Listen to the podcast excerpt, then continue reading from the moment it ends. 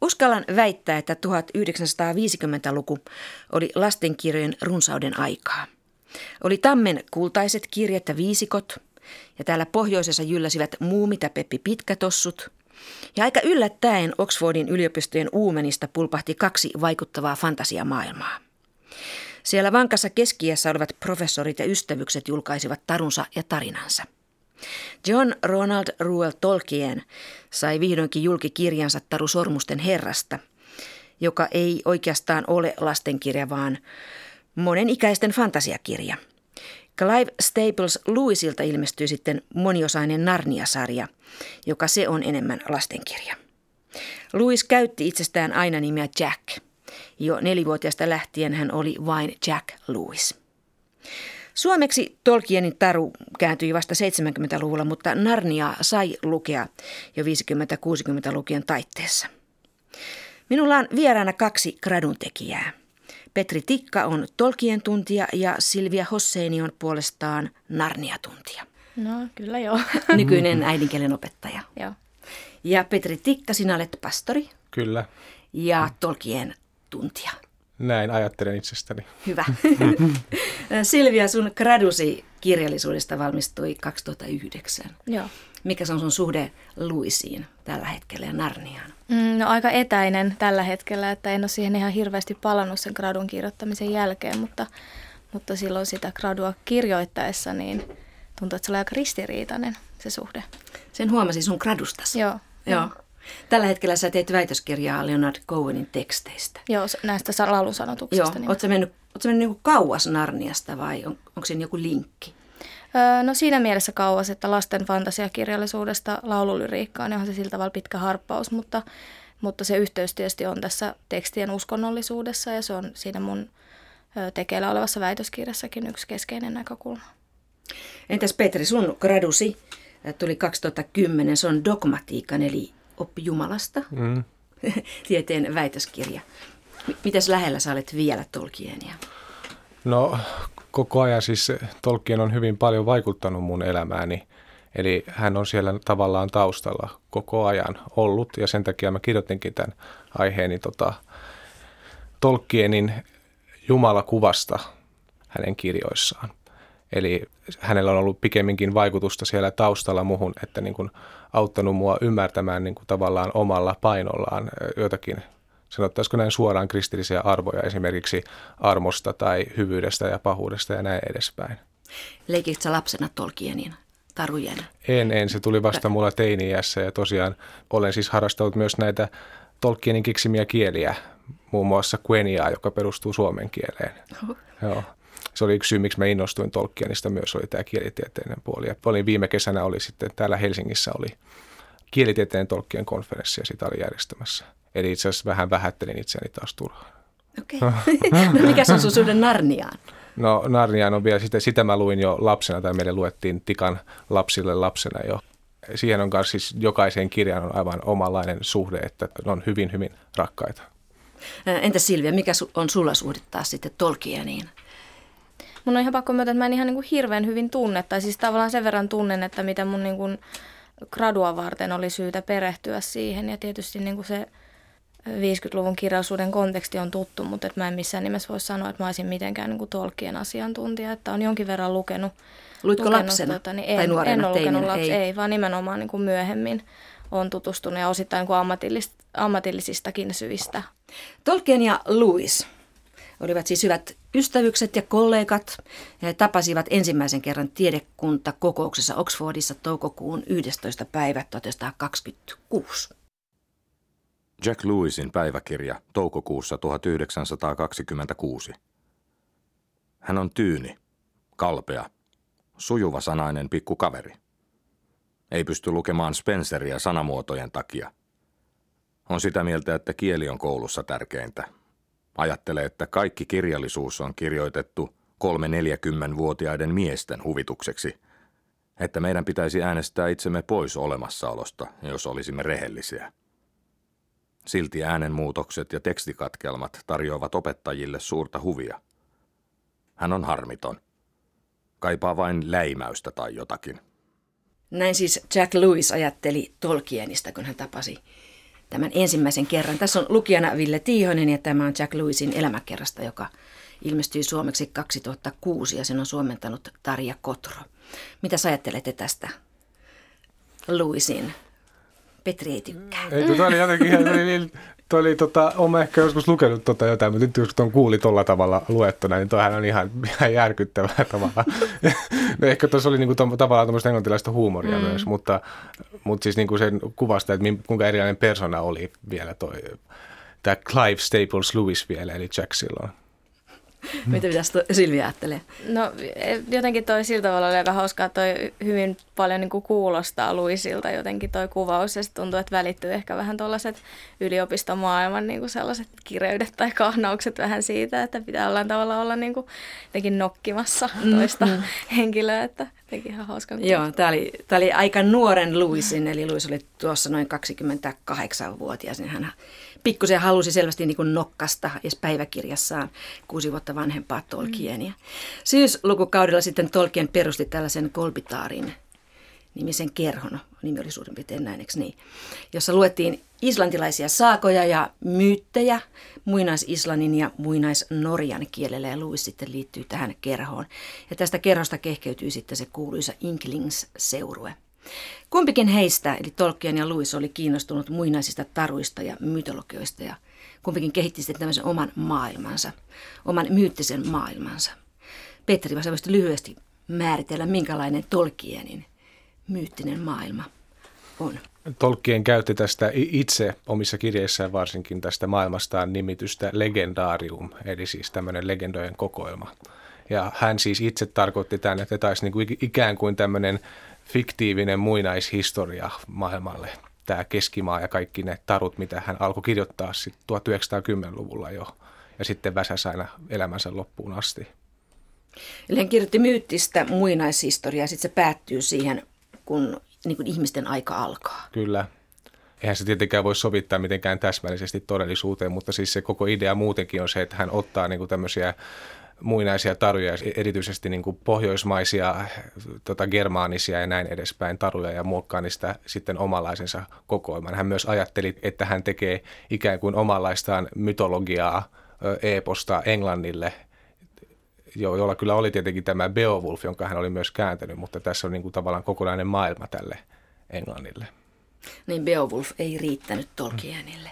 Mitä, mitä Silvia ajattelee, että minkälainen maailma tämä Narnia on sitten? No tällaista myyttisestä näkökulmasta on aika sekasotku, että siellä on vähän niin kuin kaikenlaisista erilaisista myyteistä otettu vaikutteita, että siellä on tota, Phoenix-linnut ja joulupukit ja kaikki sellaisessa iloisessa yhteydessä, mutta ennen kaikkeahan se on tämmöinen kristillinen allegoria, että se on oikeastaan kaikki raamatun tarinan rakenteet tavalla tai toisella mukana ja kaikki niin kuin, tavallaan raamatun kertomuksen huippukohdat on jollain tavalla niin kuin variaationa siinä.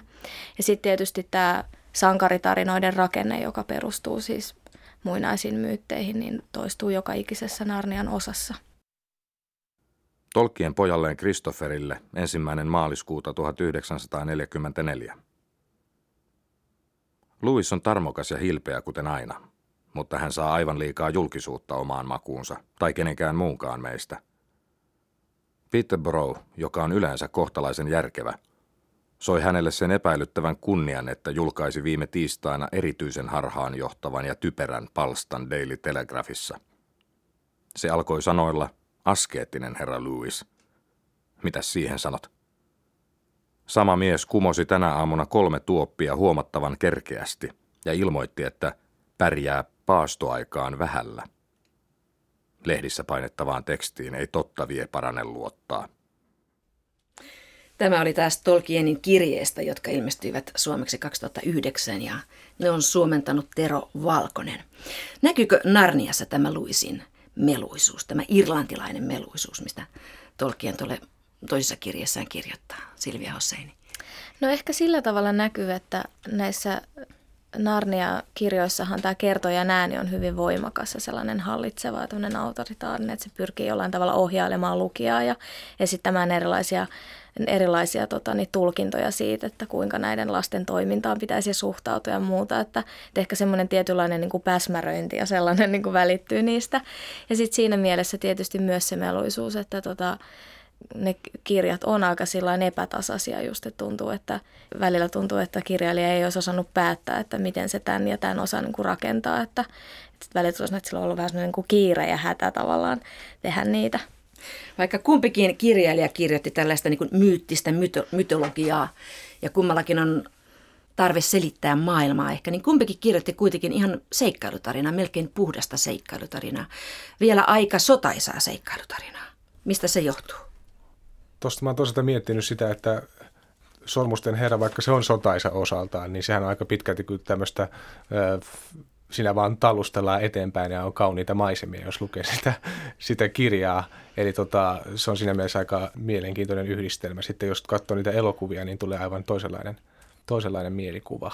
Mutta kyllähän siis se on totta, että siis ne on kirjoitettu varsinkin Tolkien, hän suorastaan vähän minun mielestä överiksikin vieroksui C.S. Lewisin näitä Narnia, Narnia-kirjoja, että hän todella suorastaan tuntuu, välittyy semmoinen kuva väliin, että hän inhosi niitä, mm.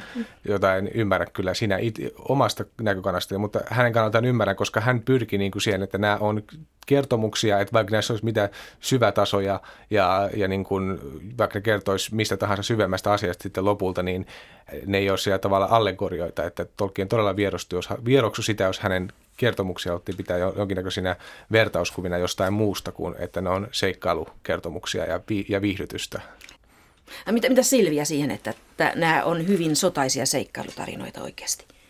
Taistellaan koko ajan, Kyllä, joka kirjassa. näin Joo. on. Siihen on useita syitä, että varmaan se konteksti vaikuttaa just, että se on ollut niin kuin maailman, maailmansotien jälkeen, tai maailmansotien jälkeen on luotu tämä kirjasarja, että se varmaan vaikuttaa.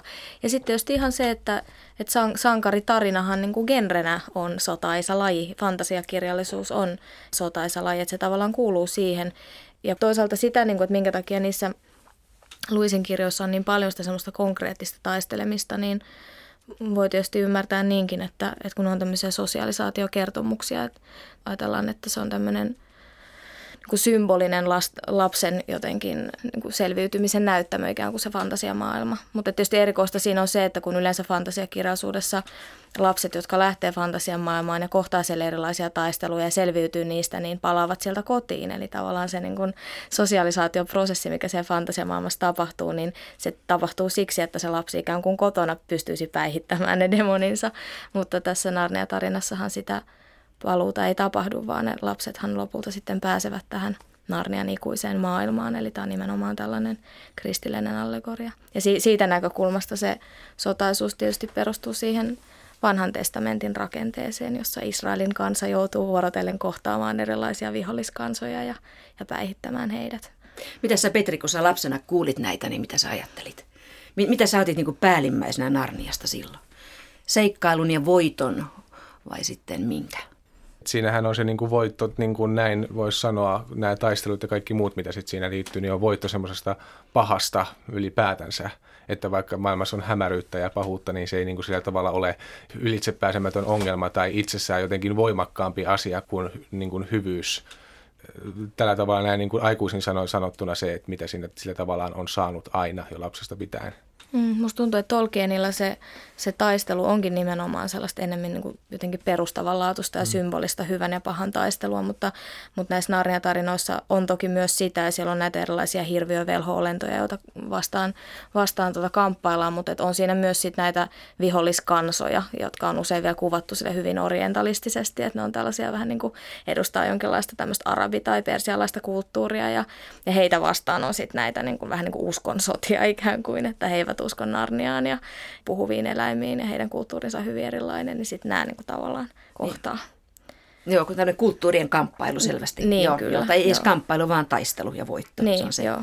Jos ajattelee tätä Narnian tai Sormuksen soundia tai tunnelmaa, niin Silvia tuolle vähän määrittelikin, että, että Narniassa kuuluu tällainen Luisin pikkusen päsmäröivä, mm. meluisampi ja päsmäröivämpi ote, mutta Sormuksessa jos nyt puhutaan Tolkienin kohdalla pelkästään Taru Sormuks, Sormuksen herrasta sarjasta, niin siinähän koko tarinan yllä leijuu sellainen tietty surumielisyys. Onko näin? Luenko mä sitä on, väärin? On ihan Joo. oikein. Siis Joo. tavallaan, kun siis se, miten se ilmenee siinä niin kuin näin sanoin ilmaistuna, on se, että nämä haltijat ovat menossa pois, nämä suuri kuolematon kansa, joka on tullut kauneutta maan päälle ja hyvyyttä – niin nyt on alkamassa ihmisten aika. Tolkien itse kirjoittaakin erässä kirjeessään sitten vuonna 1963 eräälle lukijalle näin, että, että osa Sormusten herran viehätystä perustuu ihan siihen, että sen kautta saa tämmöisiä häivähdyksiä taustalla olevasta suuresta menneisyydestä. Eli Tolkienin teoksissa on hyvin paljon, niin kun menneisyys on suurempaa kuin nykyisyys, tulee vähän sellainen olo.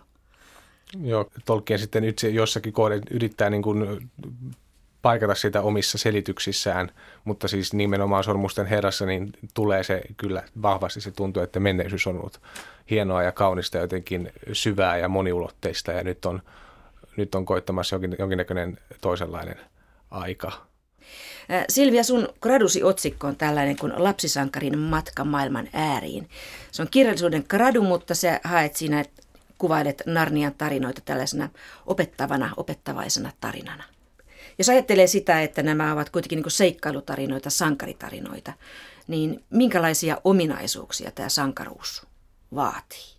No sankaruushan on yhä meidän kulttuurissa tosi vahvasti sukupuolittunutta, että siihen liittyy tämmöiset maskuliiniset ominaisuudet, toiminnallisuus ja, ja myös tämä väkivaltaisuus. Eli tässä niin kuin on hyvin tällainen perinteinen käsitys sankaruudesta ja se näkyy esimerkiksi tota niin, niin, ihan sillä tavalla, että siinä, muista onkohan se ihan ensimmäisessä osassa, missä sitten nämä, ei sitä ihan ensimmäisessä osassa, jossain myöhemmässä, mutta kuitenkin, että nämä Pevensin sisarukset on jo kasvanut siinä aikuisiksi, niin tästä Lusista sanotaan, joka on siis ollut Narnean tullessaan tämmöinen pieni herttainen tyttö, jolla on ollut tämmöinen hirveän vahva hoivavietti ja, ja tällainen, niin hänestä sanotaan, että hän on yhtä hyvä kuin mies, kun hän osallistuu näihin taisteluihin. Ja sitten hänen sisarensa Susan sitten hänestä todetaan, että, että hän on niin kuin tavallinen aikuinen nainen, että hän ei niin kuin oikein niin kuin sovi sinne Narniaan, kun hän ei ole ei, ei tykkää niissä taisteluissa käydä ja elelee semmoista tavallisen aikuisen naisen elämää. Ja se niin kuin koetaan jotenkin negatiivisena, että näiden lasten tehtävänä on nimenomaan niin kuin oppia taistelukentälle. Petri, mikä se on sankaruus Sormusten herrassa? Se on aika jännä, se on niin kuin moniulotteinen. Että voisi sanoa, kun on tavallaan kolme päähenkilöä on tuossa Sormusten herrasta, on Gandalf, Aragorn ja Frodo. Ja niissä ilmenee aina kuullakin hyvin erilainen sankaruuden niin kuin aspekti. Että Aragorn on enemmän tämmöinen perinteinen taistelija, mutta myös parantaja. Ja taas Gandalf on tämmöinen viisas neuvonantaja tyyppinen hahmo ja vähän tämmöinen niin kuin taustavoima, joka kyllä välillä taisteleekin. Vähän tämmöinen saattaisiko enkelimäinen tai mytologinen hahmo välillä, kun nousee kuolleistakin ja, ja taistelee niin kuin Balrogia, eli oikeastaan demonia vastaan. Sitten taas Frodo on taas kaikkein niin kuin tavallisin ja inhimillisen sankarihahmo. Eli hänessä sitten taas sankaruus on semmoista sanaa, mitä nykyään ei kyllä käytetä enää juurikaan, mutta nöyryys. Nöyryys hänessä ilmenee, että hän ei kuvittele itsestään juuri mitään, mutta niin kuin ottaa sen niin kuin tehtävän harteille, mikä on. Mutta se ei tarkoita sitä, että hän olisi mitenkään täydellinen. Hän niin kuin siinä loppupuolella, loppupuolella, kun Mordorissa pimeässä maassa kuljetaan, niin niin siellä hän niin kuin on aivan niin kuin loppuun palannut ja tarvitsee vielä ystävänsä apua, joka voi niin kuin konkreettisesti kantaa häntä. Ja lopuksi hän jopa niin kuin lankeaa sen, sen houkutuksen alle, mikä tässä mahtisormuksessa on. Mutta silti häntä niin kuin pidetään täysin sankarina eikä niin kuin mitenkään vähäisempänä, vaikka hän on niin kuin näennäisesti epäonnistunut. Mutta kun hän on osoittanut sitä lujuutta ja sankaruutta matkan varrella ja myös armeliaisuutta ja armoa tätä klonkkuhahmoa kohtaan, joka, jota voisi pitää säälittävänä ja, ja ilkeänä – tämäkin sattumus koituu sitten lopuksi sitten hyväksi, hyväksi asiaksi. Eli tavallaan se on moniulotteinen sankaruus tässä, mutta hyvin maanläheinen tässä Frodossa. Tolkien oli aina uskonnollinen. Hän oli uskollinen roomalaiskatolinen ja tämä uskonto liitti hänet hyvin paljon hänen äitinsä, joka oli kuollut, kun Tolkien oli, oliko se 12-vuotias. Mm. Luisista tuli kristinuskon tiukka puolustaja kun hän oli ensin selvinnyt tästä nuoruutensa tiukasta ateismista kolmekymppisenä. Ja tässä kääntymyksessä avitti vahva ystävyys Tolkienin kanssa. Louis kirjeessä Arthur Greavesille ensimmäinen lokakuuta 1931. Olen juuri edennyt Jumalaan uskomisessa varmasti Kristukseen, kristinuskoon. Yritän selittää tämän toisella kertaa – Pitkä yöllinen keskustelu Dysonin ja Tolkienin kanssa liittyy vahvasti asiaan. Tolkienillahan oli kyllä perhe ollut anglikaani alun perin, mutta oli jo isä kuollut hyvin varhain. Ja äidin kanssa he sitten olivat, niin kuin, oli yksin, yksinhuoltaja perhe, jossa sitten oli kaksi lasta ja poikaa. Ja sitten he saivat näköjään apua roomalaiskatolisesta kirkosta ja siitä myöten sitten koko kolmihenkinen perhe liittyi katoliseen kirkkoon. Hän oli hyvin niin kuin vanhoillinenkin roomaiskatolinen välillä. Et kun tuli ää, messu muutettiin kansankieliseksi 50-60-luvulla, niin hän oli vihainen ja pitäisi pitänyt latinaa lausua. Ja kaikki, hän ainoana siellä huusi latinaksi kaikki messun osat. Mutta tota, tavallaan sitten taas kun tuossa oli puhetta tuosta Louisin ja Tolkienin ystävyydestä, niin taas sitten siinä ilmenee se toisenlainen puoli siinä, että Louishan oli hyvin tiukka ateisti, oli siis ollut jo aika nuoresta pitäen, niin Tolkien Louis sitten yhtenä päivänä just tollon, kun puhuttiin, niin keskusteli sitten ylipäätänsä niin kuin sitten mytologiasta ja tarustoista ja hyvästä ja pahasta ja eh, miten tämä kaikki liittyy sitten totuuteen, kun Luvis ajatteli, että nämä on kyllä ihan kauniita juttuja, nämä kaikki tarut ja myytit ja sarut, mutta ne on vaan niin kuin, valheita, jotka on niin kuin ikään kuin hopean kautta hengitettyjä. Mutta Tolkien sanoi, että ne viittaa kaikki johonkin syvään totuuteen, kaikki tämä uhrautuva rakkaus ja hyvä voitto pahasta ja kaikki nämä sankari- ja pelastajahahmot, niin viittaa sitten siihen, että on olemassa myyttejä ja sitten on olemassa tosi myytti joka olisi sitten tämä kristillinen, kristillisen uskon kertomus ja evankeliumi. Silvia Hosseini, tämä Luisin Narnia on, on siis huomattavasti näkyvämmin kristillinen tarina, kristillinen allegoria, jossa Kristus on läsnä, läsnä nimenomaan leijonan hahmossa. Joo. Kuvaako tämä jotenkin Luisin luonnetta? Hän on tämmöinen äkkiväärempi tyyppi, että Kristuskin on sitten leijona. Niin, mä oon välillä niin kuin miettinytkin sitä, että minkä takia se on just niin kuin No tietysti leijonan harjahan on sellainen, niin kuin, että sehän on tavallaan sellainen kissamaailman niin kuin jumalolento siinä Sädekehä. mielessä, että, niin, että se on niin kuin sellainen mahtava otus, mutta, tota, mutta niin en tiedä, että miksi se on sitten, miksi se on tämän valinnan tehnyt, että se on leijona. Tietysti se esiintyy siinä myös muissa muodoissa tämä Aslan, että se on myös, niin kuin, se ottaa erilaisten niin kuin kissahahmojen esimerkiksi ruumiin ja sitten se on myös karitsa yhdessä kohtauksessa, eli se tavallaan pystyy myös muuntautumaan. Mä oon ajatellut, että se on se, kun raamatussa mainitaan Juudan leijona. Mm. Eli se on aika suora niin kuin jonkinnäköinen nappaus sieltä vanhasta testamentista ja raamatusta, että Messias on Juudan leijona. Mutta tota, taas se niin kuin huomaa, että Tolkien, ehkä se oli, niin kuin, mä, mä voisin kuvitella, että tämä, tämä on ehkä osittain psykologisointia, mm.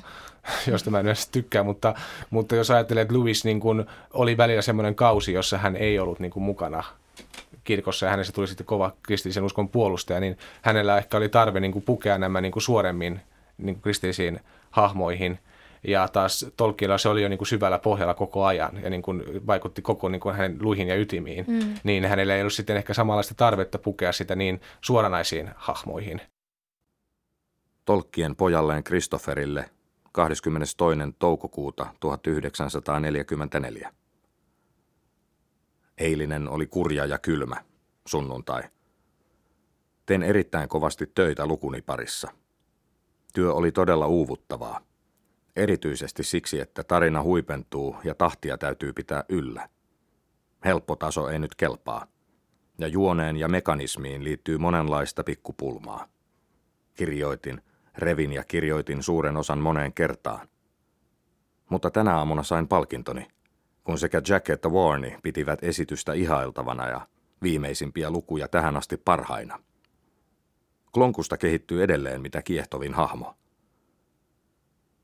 Olin viime yön avainvahdissa, eikä minun ollut määrä käydä nukkumaan ollenkaan. Mutta tein niin siitä huolimatta kello 3.30. Tänä aamuna väsytti hieman. Ja koko seuraava yö menee päämajan vartiossa. Oma isäsi. Tässä taustalla näkyy hyvin sota. Hän kirjoittaa pojalleen Kristofferille, joka on sodassa. Hän itsekin on vartiossa väsyneenä – tässä näkyy myöskin tämä hänen kirjoitustapansa, että hän, hän kirjoittaa, repii ja kirjoittaa. Näkyykö tämä teoksessa? Sehän on niin, kuin niin rönsyilevä se teos, sanotaanko. Se on jännä, että kuinka hän niin, niin tota, tarkkaan haluaa, että se menee oikein, mutta silti sitä voisi näin, jos ajattelisi näin pintapuolisesti, että sehän rönsyilee varsinkin alussa aivan minne sattuu, että on tämmöinen Tom Bombadil tulee yhtäkkiä pomppimaan ja on ihmeellinen hahmo, joka pystyy melkein mihin vaan ja sitten tota, rönsyillä ja kuljetaan minne tahansa, niin se on hyvin jännä, tämä, että miten Tolkien oli näin pedantti sitten kuitenkin, vaikka hän oli rönsyilevä. Se on hyvin mielenkiintoinen tämä tavallaan ristiriita hänessä. Ja se on aika no. jännä, että toinen kirjoittaa liian hitaasti ja toinen kirjoittaa selvästi liian nopeasti. Vai mitä Silvia? Joo, kyllä näin voisi sanoa, että kyllä tuntuu, että, että Luisilla on ollut aika just sellainen vauhti päällä, päällä varsinkin tota Narnia-sarjaa koostaessa, että, mutta sille tavalla niin kuin vaihtelevasti, että osa niistä niin kuin on selvästi huolellisemmin tehty ja osa vaan sille saa sellaisessa drivissa ja vimmassa ilmeisesti vaan viimeistään. Ja kummankin kirjoissa on tällaisia aukkoja, joita sitten piti myöhemmin täydentää ja Narniat eivät edes niitä, ne eivät ilmestyneet edes siinä niin kronologisessa järjestyksessä, Ei. vaan aina palataan sinne. Seitsemän kirjaa menee vähän silleen sikin soki. Joo, jo. Onneksi ne ovat pienempiä kuin Sormusten herra, koska muuten menisi ihan sekaisin.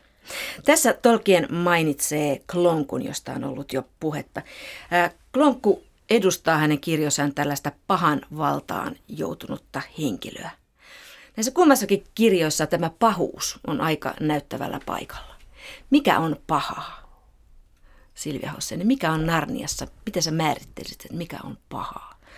No paha on kaikki sellainen, mikä jollain tavalla kääntää nämä lapset pois Aslanista ja narnialaisesta oikeamielisyydestä. Se on eri osissa, niin kun se voi olla erilainen. Aika usein se on joku tämmöinen no, noita-hahmo tai tällainen velhohahmo, usein naispuolinen – ja usein tällä naispuolisella velholla on sitten tarjolla jotain tämmöisiä niin kuin fyysisiä houkutuksia. Esimerkiksi Edmundia houkutellaan siinä ensimmäisessä osassa Turkish Delightsilla, eli tämmöisillä turkkilaisilla makeisilla. Ja tota, hän sitten niitä himoitsee ja sitten myös hänelle niin kuin lupaillaan tällaista prinssin paikkaa linnassa, eli myös tämä niin kuin vallan, vallan himo ja vallan tavoittelu niin kuin nähdään pahana – Entäs Petritikka, mikä on pahaa? Tuli vaan mieleen, että kannattaa niin. joskus itse laittaa näitä Turkish Delightia, ne on todella hyviä. Mä oon laittanut, varsinkin jos itse laittaa niitä, että, että siis on ihan uskomatonta. Mä kyllä ymmärrän sen, mikä siitä tulee semmoinen himo. kyllä, että tota, joo. Mä oon kuullut myös sellaisen teorian, että, että olisiko se ollut niin, että se Turkish Delight olisi jossain vaiheessa ehkä 50-luvun Englannissa ollut myös tämän niin Hasiksen toinen nimitys, että siinä Aa, myös viitattaisiin tällaiseen niin kuin huumaamiseen ihan konkreettisesti, no. mutta tämä oli joku tämmöinen niin kuin sivuhuomautus, minkä no. mä jostain lukenut. No. Joo, onhan siinä semmoista pölyäkin siinä päällä. Niin, aivan. Sokeripölyä kyllä, mm. mutta toi niin kuin paha taas Tolkienillä, että se on mun mielestä aika monipuolinen. Että toisaalta on tämmöinen niin kuin, jos puhutaan nyt Sormusten herrasta lähinnä, niin siinähän on tämmöinen taustalla tämmöinen niin kuin paholaishahmo koko ajan tämä Sauron – joka niin kuin, tota, on, on taustalla, mutta ei ilmene sillä tavalla fyysisenä hahmona. Niin kuin Narniassa sitten on nämä velhot ja muut, niin ne on aika niin kuin selkeitä, ne on niin kuin konkreettisia hahmoja, joita melkein mm. tota Sauronia vastaan ei niin kuin oikeastaan voi, voi taistella.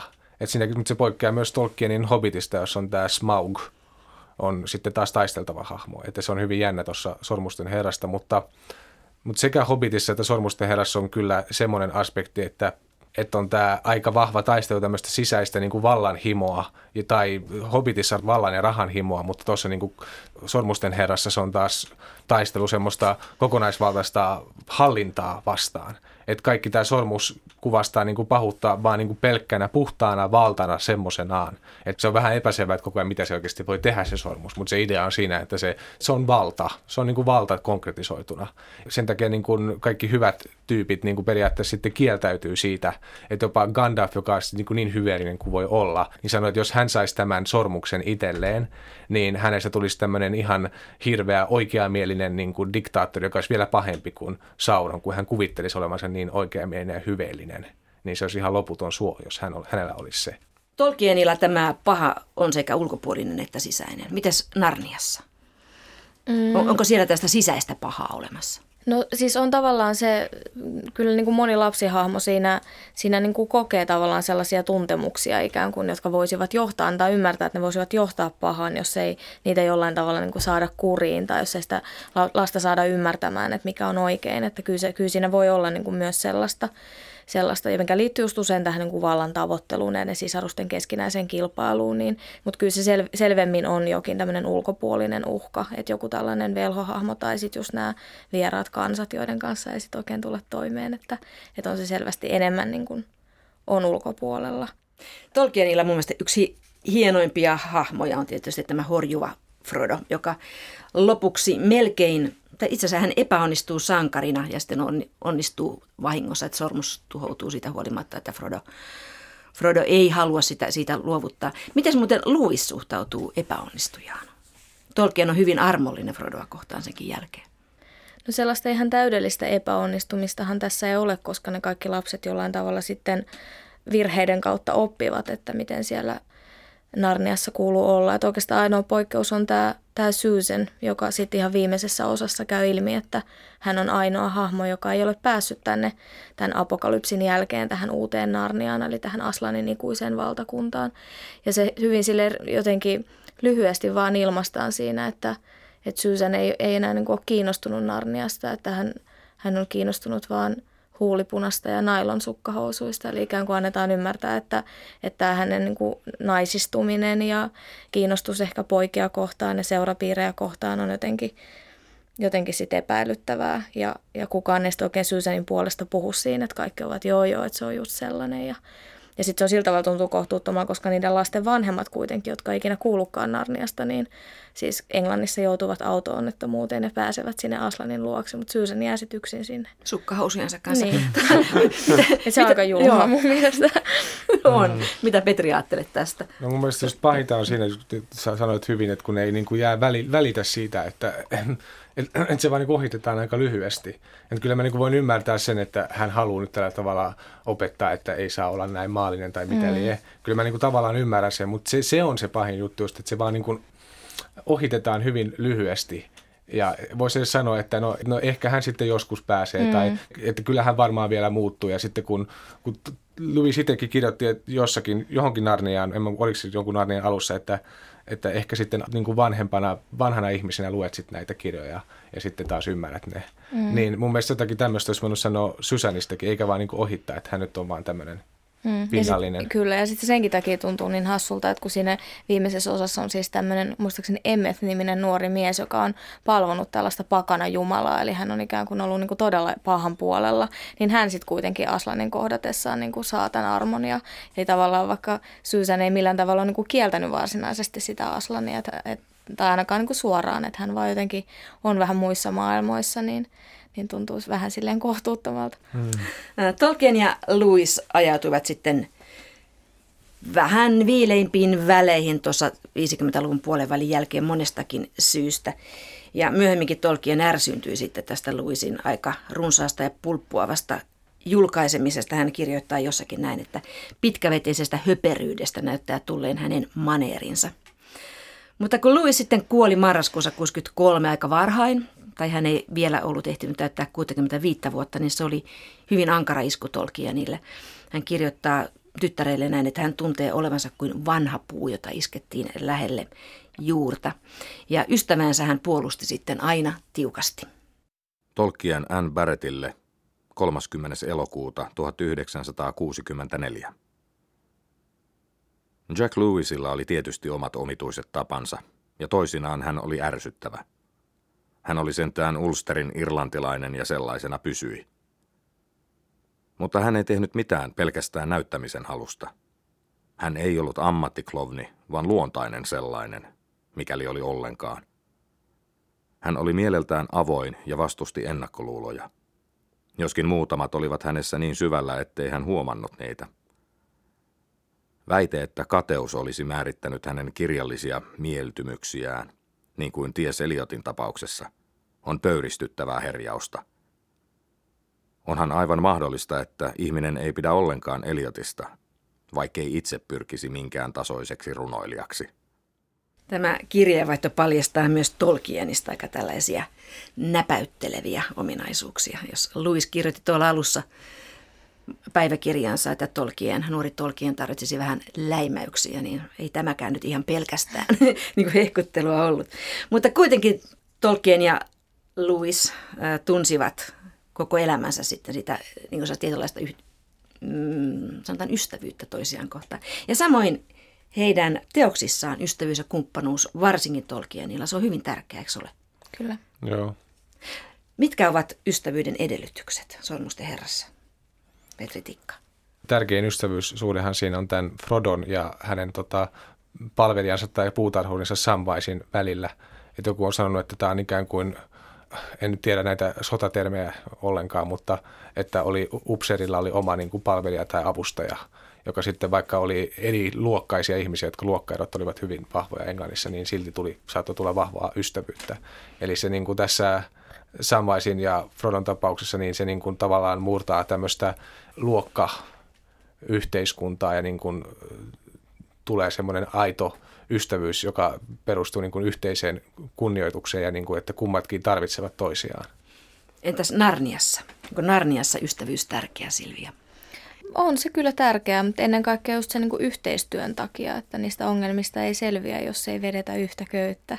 Että se on tavallaan, mikä nähdään siinä niin kuin ennen kaikkea olennaisena. Mutta kyllä tietysti siis tämä, varsinkin tämä sisarusten välinen suhde on niin kuin tärkeä. Että sen pitää olla tasapainoinen, että, että jos sisarukset alkaa keskenään niin kuin riitelemään tai niin kuin ne siinä alussa riitelevät, niin siitä seuraa erilaisia ongelmia. Että just esimerkiksi Edmund on niin kuin vähällä siirtyä sinne pahan puolelle, koska hän on kateellinen sille veljelleen tota, Peterille, mutta sitten onneksi käy niin, että Aslanin sovituksen myötä Ed- Edmund saadaan sieltä pahan puolelta pois ja, ja sen jälkeen he hallitsevat niin kuin Narniaa nelistään ja, ja hyvissä väleissä.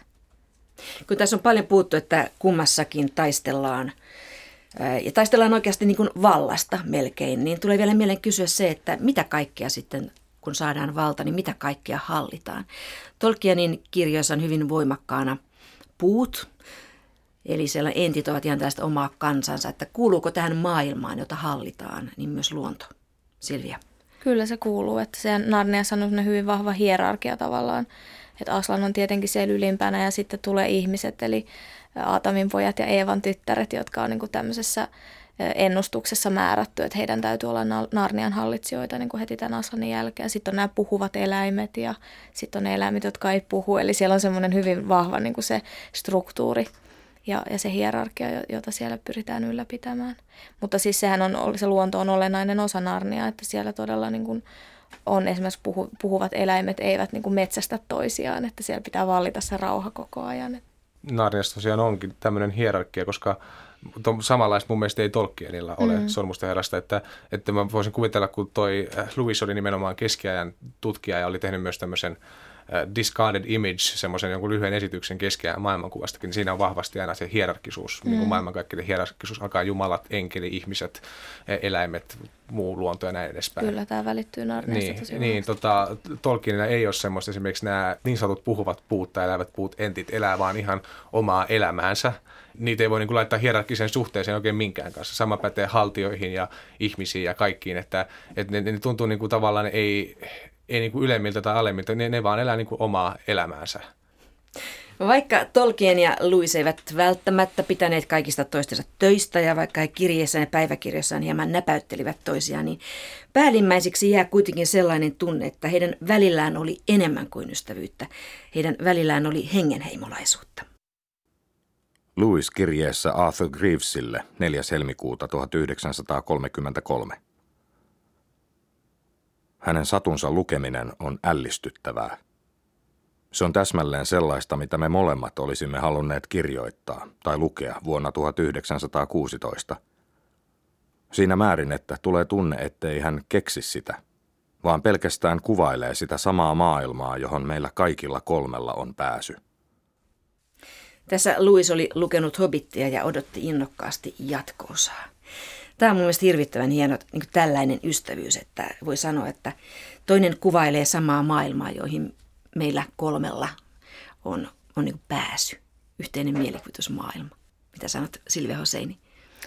Joo, siis kyllähän siinä on jotain sellaista viehättävää. Tuntuu, että, että tämä niin kuin ystävyys, mitä tässä on, niin on jotenkin sellaista en mä tiedä, mulla tulee jotenkin nostalgisia ajatuksia siitä, että, että, että, että ihmiset on joskus aikaisemmin ollut eri tavalla jotenkin yhteydessä toisiinsa ja kiinnostuneempia jotenkin oikeastikin toistensa tekemisistä. Että ne on todella ollut niin, niin kuin tavallaan kaikessa, mitä ne on tehnyt, niin on ollut ne yhteiset kiinnostuksen kohteet ja vielä se yhteinen uskokin on yhdistänyt niitä, vaikka se toisaalta sitten on myös aiheuttanut niitä erimielisyyksiä, että on se kyllä, se on viehättävää. Petri Tikka? Ei, mutta se vaan varastit mun ajatukset ja sanoit ne paremmin.